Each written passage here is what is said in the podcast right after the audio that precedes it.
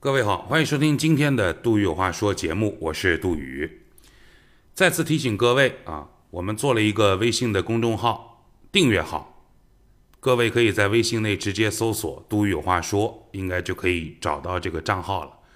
我们大概一天两天左右的时间会更新一些节目里面所谈到的一些话题，但是公众号呢是以文章的形式出现，不是音频。音频有时候各位。没心思、没耐心听，我们把它转换成文字，而且呢，有一些节目里面可能时间关系或者政策关系或者其他关系聊不透的话题，我们会在公众号里以文字的形式把它说得更加透彻、更加明白。欢迎各位的关注，微信内搜索“杜宇有话说”啊。今天的节目我们书接上回，我们在昨天的节目里。从坐在奔驰机盖上哭的那个硕士女车主啊，从她开始聊起，我们聊到了中国汽车的呃发发展历史。其中上一档节目的结尾，我们说到了海南，所以今天节目里面我们接着谈啊。首先呢，我们要跟各位来聊聊中国汽车的这个发展的极简的历史啊。我节目时间有限，不敢说发展史。我们当时建国之后，中国除了生产卡车之外，解放卡车，我们要生产自己的独门的小轿车。我们当时有一句话啊，很流行，叫做“乘东风，展红旗，造出高级轿车送给毛主席”。啊，全民都鼓着鼓着一股劲儿，一定要做出中国第一辆高级的轿车。当时竞争方呢有两方，一个是一汽，一个是北汽。那么这两家呢，他们都把车做出来了。首先说一汽。一汽呢，从吉林工业大学借了一辆克莱斯勒，把这个克莱斯勒的轿车整个大卸八块，然后呢，整个所有的拆下来的零件堆了一地，让整个一汽各个车间的老师傅到这个堆了一地的零件面前去认领，说这个东西你能做吧？你能做，你把它领走，你要做出一个一模一样的出来。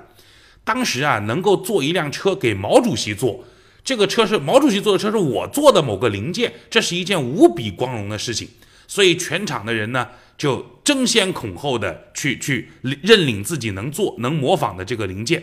据说当时那个任务啊都要靠抢的，就是你不抢就就没你的份儿了。大家都争先恐后啊，所以呢一汽就拼了一台红旗的小轿车出来。结果呢开捷报大会，就是我们车做出来了，开庆功大会那一天就出问题了。一汽职工们非常开心，早晨八点多等到下午一点多都没看到轿车的影子。按照道理说应该是上午。啊，或者中午的时间就把这个车展示出来，结果一直拖到下午，这个车都没开出来，动不了，啊，就又是又是领导讲话，又是文艺演出，到最后就是一直等到下午，这个车终于开出来了，然后大家一阵欢呼，上去各种摸，各种开心，可以想象那种场景啊，车车是开到了红地毯上，结果呢，大家看完这个车欢呼了一阵子，这个车很快又开走了，没停留几分钟。但是车开走之后，就发现车停的那个红地毯上有一滩黑色的油污，这车漏油，这车漏油跟奔驰似的，还没开出 4S 店就漏油。但是为什么当时的第一辆红旗车会漏油呢？因为这个车啊是传出来的，发动机是凯迪拉克身上扒下来的，底盘是克莱斯勒的，车身是工人自己做的，其他的零部件谈不上什么匹配不匹配，能装上就行。全部是手工，那个钣金全部是用手工一榔头一榔头给它敲出来的。好，这是这个一汽。我们再来说北汽啊，第一名的这个头衔被被一汽拿走了之后，的北汽有点不服气，所以在第二年呢，北汽又跟一汽一起比武，参加了一个叫十周年国庆检阅车的大比武。北汽呢当时赶时髦，就给车了车子装上了最新的这个自动挡的技术。可是呢，当时这个自动挡技术非常不成熟。你想，刚刚建国啊，那个司机也不是很熟练，所以呢，到指定的停车的地方，这个车没停住，继续向前开。本来两个车应该是并排接受检阅嘛，上汽一辆，北汽一辆。结果北汽这个自动挡的车呢，就搞到最后搞成了和上汽的车背对背，然后部队的同志们就非常不满意。在可查的历史资料当中，当时部队的同志是有有记录在案呢，说了这么一句话：说你这车阅兵的时候，国防部长要跟首长汇报，你让毛主席和彭老总背对背，这是怎么回事儿？这个事情就不是车质量好不好的问题，这是非常严重的政治问题啊，政治事故啊。所以北汽就彻底失去了做轿车的机会，就把这个光荣的给中国国家领导人做轿车的任务给了中国的一汽。好，一汽从模仿开始，正式开始做中国的呃理论上的第一台车了啊。你知道第一台车用料奢华到什么程度啊？我给各位呃念一段当时的描述，你就知道这车得多牛了。说一汽的红旗轿车是给中央领导造的。座椅是杭州的锦缎包裹的，内饰板用的是红木和长白山大兴安岭的树根的切片，上面请了全中国最好的木雕师傅雕刻了花纹。车厢内用的是全牛皮，因为在东北找到的牛皮身上都有鞭子的痕迹。还专门去内蒙找来了没有被抽过鞭子的小牛，用的他们的小牛皮。第二辆红旗给车内加装了电视和酒柜，只不过由于造车技术太差，车子开起来晃得厉害，装上的电视勉强能看。以上这段话记录在《中国轿车制造始末》这本书里头。所以呢，当时做红旗是政治任务。每一台红旗车的造价六万到二十万之间，你想想，内蒙没抽过鞭子的小牛皮，木雕师傅雕的红木雕的大兴安岭树根的切片，呃，杭州的绸缎包裹的座椅，你想想这成本造价得多高？有很多都不算钱的。就这种情况下，算钱的部分加起来，一辆车的成本是六到二十万人民币。当时卖给国家多少钱呢？五万块钱一辆。所以卖的越多，亏的越多，车的质量还一塌糊涂。所以，其实，在中央高层里面，一直有两种争论。一种争论是，我哪怕我们自己国家车差一点，但好闹是我们自个儿的。还有一种争论是什么呢？说这个车是给首长做的，是吧？那个时候，中国的车做出来之后，外宾啊来到中国说要参观长城，发生过两个事儿，就是第一个是漏油就不谈了，第二个是后溜，就是在长城上在有坡度的路上，这个车自动往底下溜，这个事儿把人吓出一身冷汗。所以到后来呢？但凡是有中国车接外宾的，或者重要领导的，永远是两辆车，一台中国车，一台进口车，主要做中国车，进口车备着。中国车随时会坏，然后立即就换进口车，就是这么个这么个情况。所以我们要提高我们的汽车制造水平。一九七九年，李兰清啊，因为他在汽车系统二十多年，他就奉命筹备重型汽车厂。然后就跟美国通用谈技术引进，就是我们想用你们美国的技术，我们买。然后美国通用呢，GME 呢，当时就提了一个概念，说为什么你们要买我们技术呢？咱们能不能合资呢？是吧？我我跟你一块搞一个中国的厂行不行？然后李兰清就把这个通用的意思写进了呃递送给国务院的简报上。小平同志在看到这份简报之后批了几个字，叫合资经营可以办。好。这就不是就谈合资了吗？是吧？我们就开始不是跟这个通用啊、德国的这个大众啊在谈合资了。回到我们昨天节目的话题里头来，海南那事儿。海南当时是为了鼓励海南经济发展，国家开了个口子，允许他们进搞进口车，但是只能岛内自用。后来呢，这个口子就越撕越大。就在海南把这个进口车的口子越撕越大的时候，当时李兰清同志的这个跟海外合资建厂的这个事儿也已经敲定了，在上海就开始搞上海大众，就开始合资建厂了。但是这个厂子盖到一半，中国人民银行跟领导汇报说我们钱不够了。结果这件事儿惊动了中央的高层领导，说我们怎么好好的跟人家建个厂，钱不够了呢？因为当时中国的外汇储备拢共拢只有八十二亿美金，而海南那边，因为海南买进口车都是真金白银用外汇的，他们把外汇用了很多，所以外汇就不够了。这个事情就惊动了中央高层领导，所以海南的这个可以有进口车买回来的指标这件事儿就戛然而止，立即叫停。也因为这个事儿。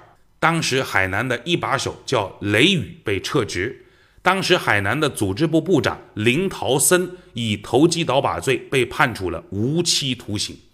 他们其实这两个人啊，当时其实一个最重要的问题和罪名是什么？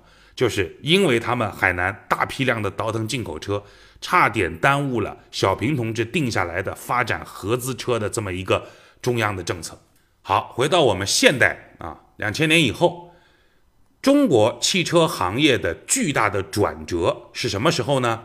是中国加入 WTO 世贸组织以后，一方面合资车政策开始松动，汽车牌照开始发给一些民营的汽车厂商，国企垄断汽车行业的这个状态就被彻底打破了。比如今天你可以看到吉利，你可以看到长城，你可以看到比亚迪，就是民营的这种国产的汽车开始迅速的野蛮生长起来。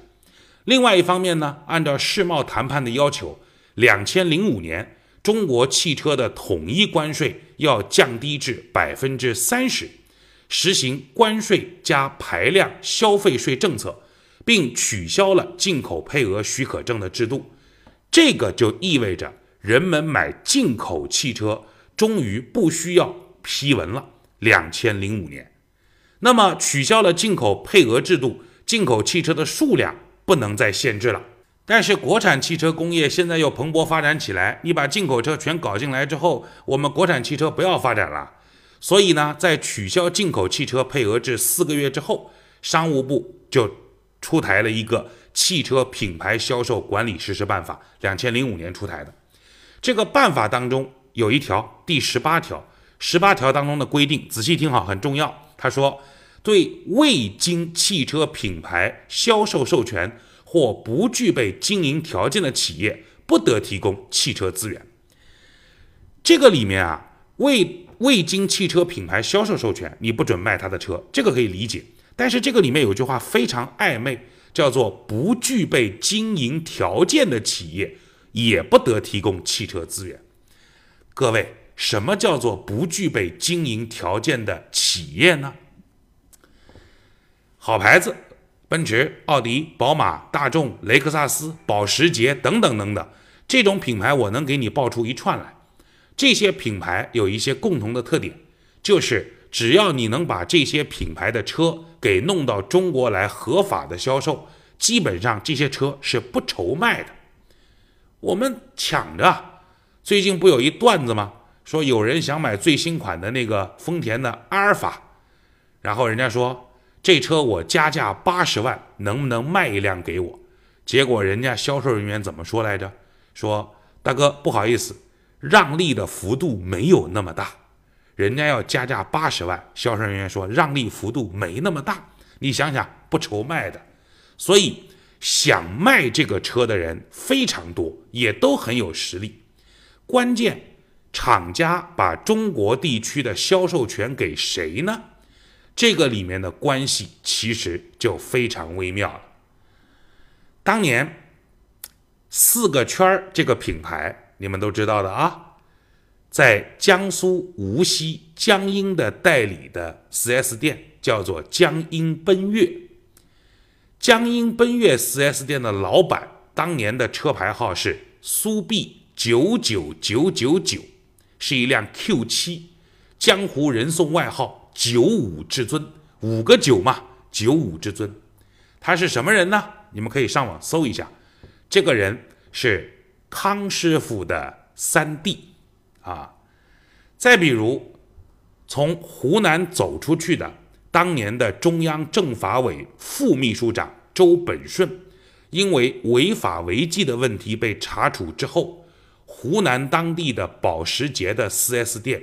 最终才能换了老板，因为原来的老板是周本顺的儿子，所以一点都不夸张的讲，对于绝大部分不愁卖的汽车品牌来说，每一家 4S 店的背后都有一个极其响亮的名字。